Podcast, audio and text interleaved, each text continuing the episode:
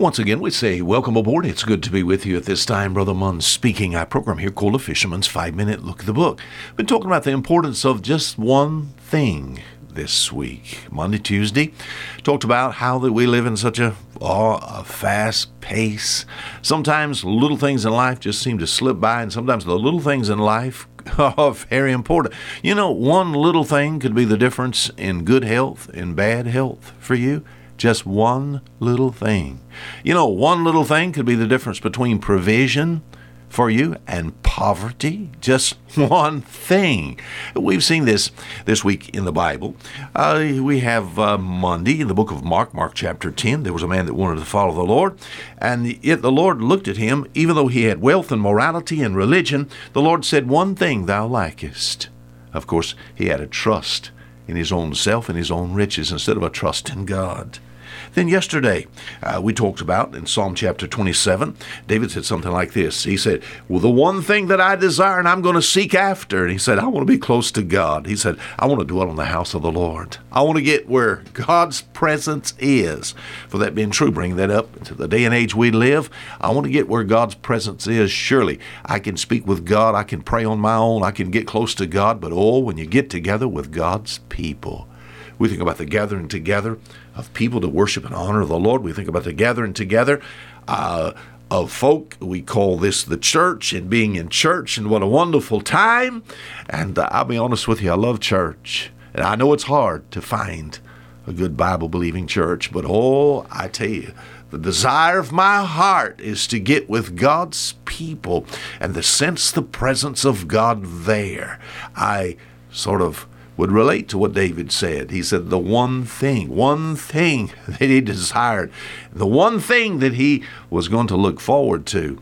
Uh, and he could do this often because of his position. He wanted to dwell in the house of the Lord. Luke chapter 10, here's another important one thing. I like this one. Sometimes this is very much misunderstood. This has to do with two sisters, Mary and Martha you remember probably, and you know where I'm going.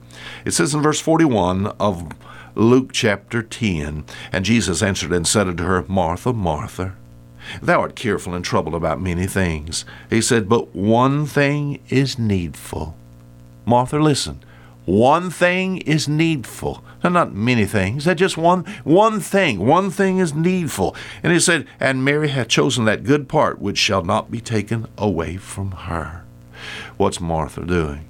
She's trying to serve the Lord. The Lord has come. The Lord spent a lot of time uh, here with these people, and of course, uh, also a brother.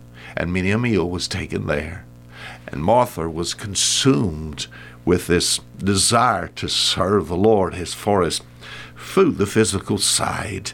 And the Lord is just saying something like this Martha, stop. Martha says something like this and as she notices Mary in with the Lord, and Martha is comforted about with much so serving, and and she said, Lord, dost thou not care that my sister hath left me to serve alone? Bid her therefore that she help me. Lord, send her in here to the kitchen so to help me. I'm behind on things. Send Mary in here to help me with this meal. And Jesus said, Martha, stop. Martha, stop.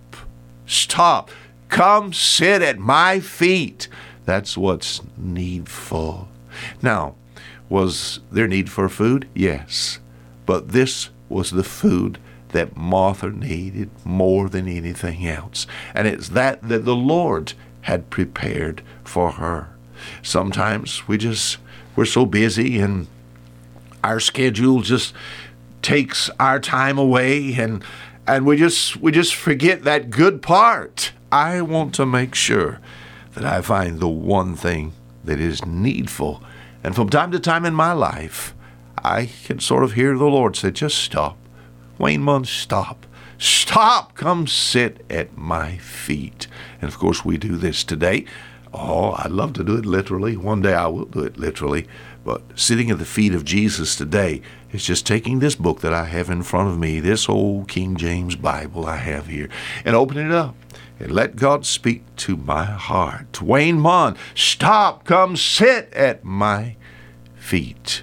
I hear many times the one thing that is needful. Now, till tomorrow, the same time, Fisher Munn. Saying goodbye.